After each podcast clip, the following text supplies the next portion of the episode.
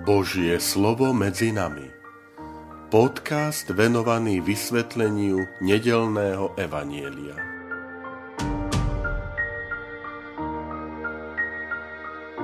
Vítajte, milí priatelia, pri počúvaní tohto môjho podcastu.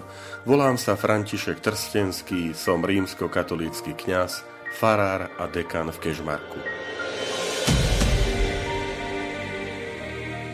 9. júl 14. nedela v cezročnom období.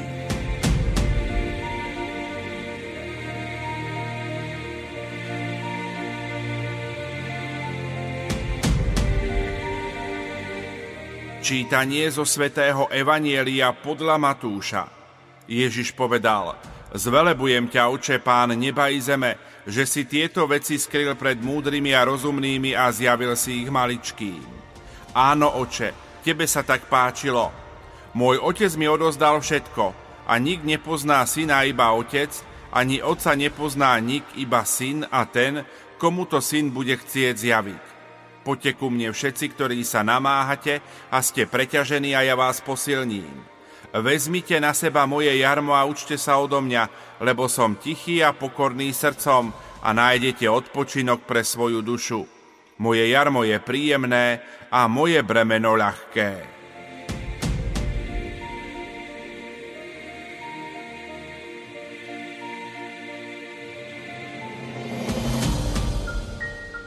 Milí priatelia, dnešný evaníliový úryvok začína Ježišovou modlitbou.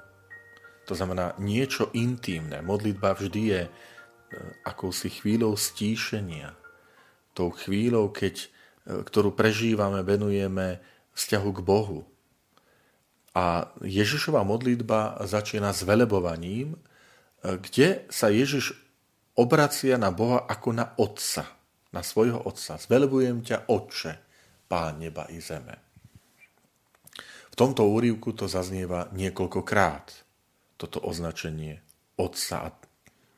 To je aj vyjadrením tej, tej intimity, ktorú potom my vidíme v náuke Najsvetejšej Trojice, že otec a syn, syn a otec sú jedno tej istej božskej prírodnosti a zo vzťahu otca a syna, syna a otca je ďalšia osoba, to je Duch Svetý. Matúš nás vovádza do modlitby slovami, že v tom čase Ježiš povedal. To znamená, chce sa tu aj tak zvýrazniť to prepojenie toho všetkého, čo, čo Ježiš zažíva. S čím sa stretáva, s odmietnutím, s neprijatím, s posmechom, s pochybňovaním autority. Aj vám sa povie, v tom čase Ježiš povedal, zvelbujem ťa, pán neba i zeme, oče. Že je to aj taký silný odkaz pre nás, milí bratia a sestry, keď my sa stretávame s neprijatím, s nepochopením, že ako na to reagovať, vždy sa dá reagovať modlitbou že je tu ten priestor pre modlitby, že vkladať tie veci, ktoré sú neprijatie, odmietnutie, výsmech, to je negatívne skúsenosti v našej viery, že vkladať ich do modlitby, ale zároveň, zároveň je tam aj, aj náznak nádeje, lebo Ježiš hovorí, že zvelebujem ťa za tých, ktorí, ktorí sú tí maličky, ktorí Ježiša prijali, jeho náuku. Označenie otec v aramejčine pravdepodobne to zaznelo to Abba, ktoré je také známe. Abba, otec, eh, je vyjadrením tej blízkosti. A naozaj je to vyjadrením toho vzťahu dieťaťa k jeho rodičom. Zvlášť teda ako otcovi Abba. To, čo niektorí hovoria, že otecko, otec.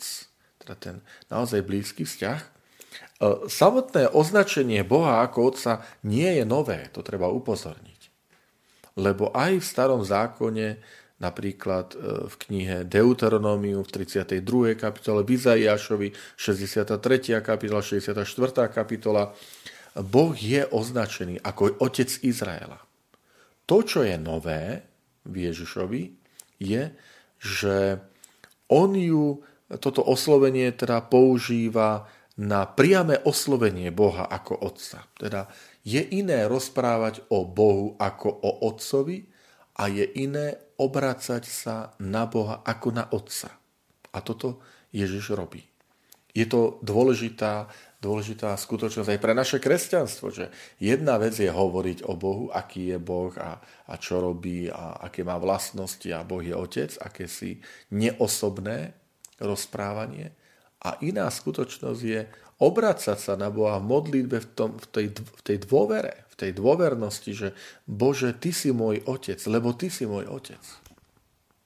A to je dôležité aj pre nás. Objavovať práve v kresťanstve, že my sme synovia a céry nebeského Otca nielen tak, že on je náš otec v tom zmysle, ako si konštatovanie, ale ty sa obracaj na Boha ako na Otca, ty mu dôveruj, ty vstupuj do jeho prítomnosti, rozprávaj sa s ním, lebo on je, on je tvoj otec.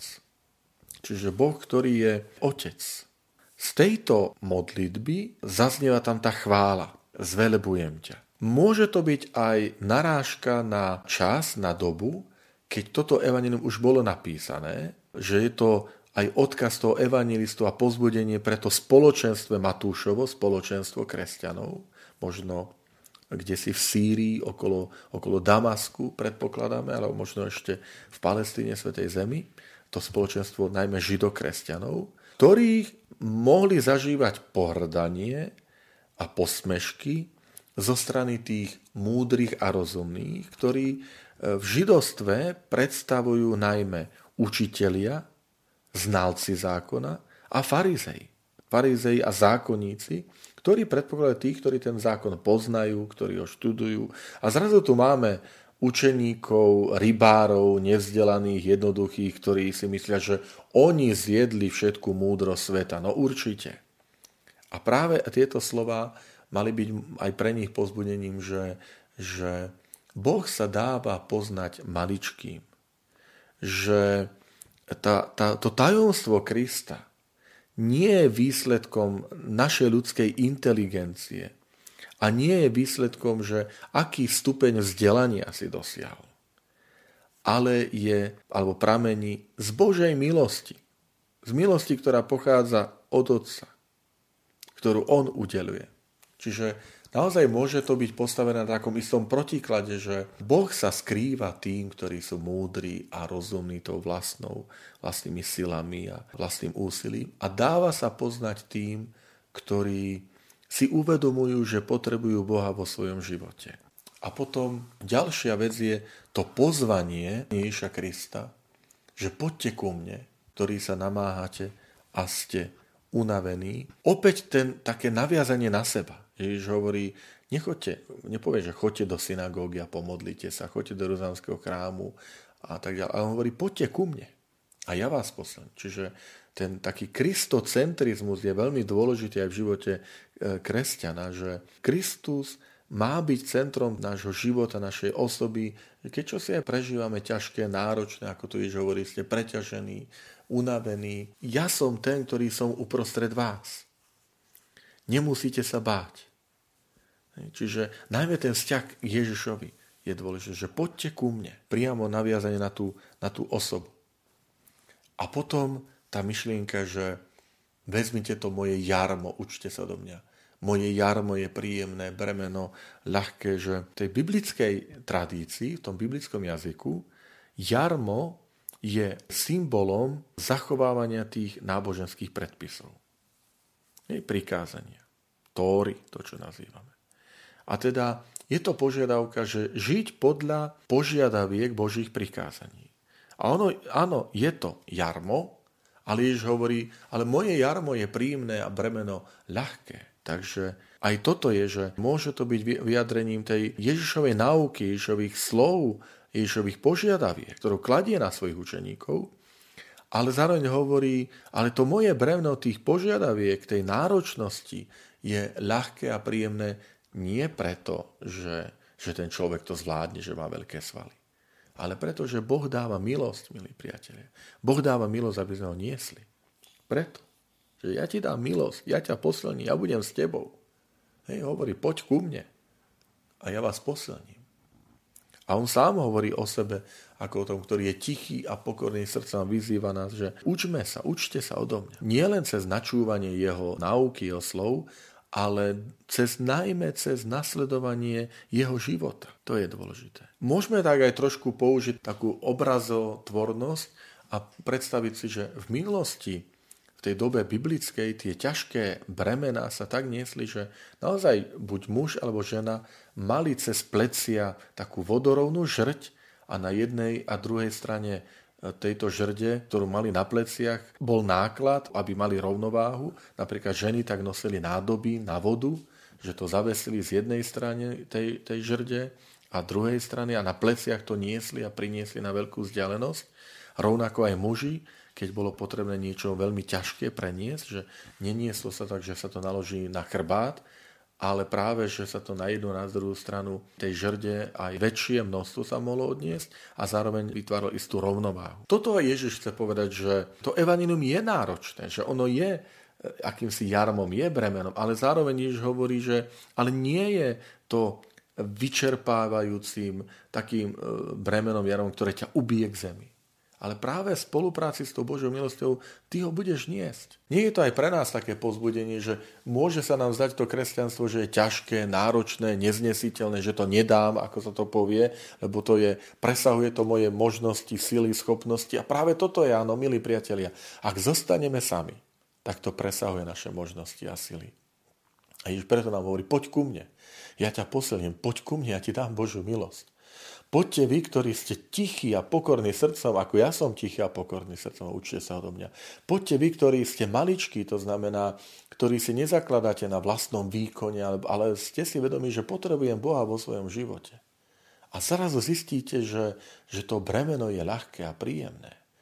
Že to evanilium je radostné že ten život učeníka je náročný, že si on vyžaduje istú námahu, že žiť, viete, autenticky v tej dnešnej dobe, keď manželia žijú svoju vernosť a vychovajú svoje, svoje deti a možno na tomu okoliu sú zvláštne, lebo kde si v bytovke sú možno jediní, ktorí zostali verní a nie sú rozvení, nežijú s niekým. Alebo aj toto, že ak jednoducho niekoho opustí manžel, manželka a ten pár ten zostane sám, lebo je verný tej sviatosti manželstva a možno druhí si ťukajú na čelo, že prečo si sám a nájdi si niekoho. Veď to sú už slova, ktoré niekedy počúvam z úst matky a, a otca, ktorý toto radí synovi a dcére, že po rozvode, že nájdi si niekoho, nezostaň sama. Rozumiete, že, že proti sviatosti manželstva, proti všetkým aj tej Ježovej náuke radia, že, že je to ťažké a nezvládneš to. A Ježiš hovorí, ale moje bremeno je ľahké a príjemné. Iste, berieš na seba bremeno.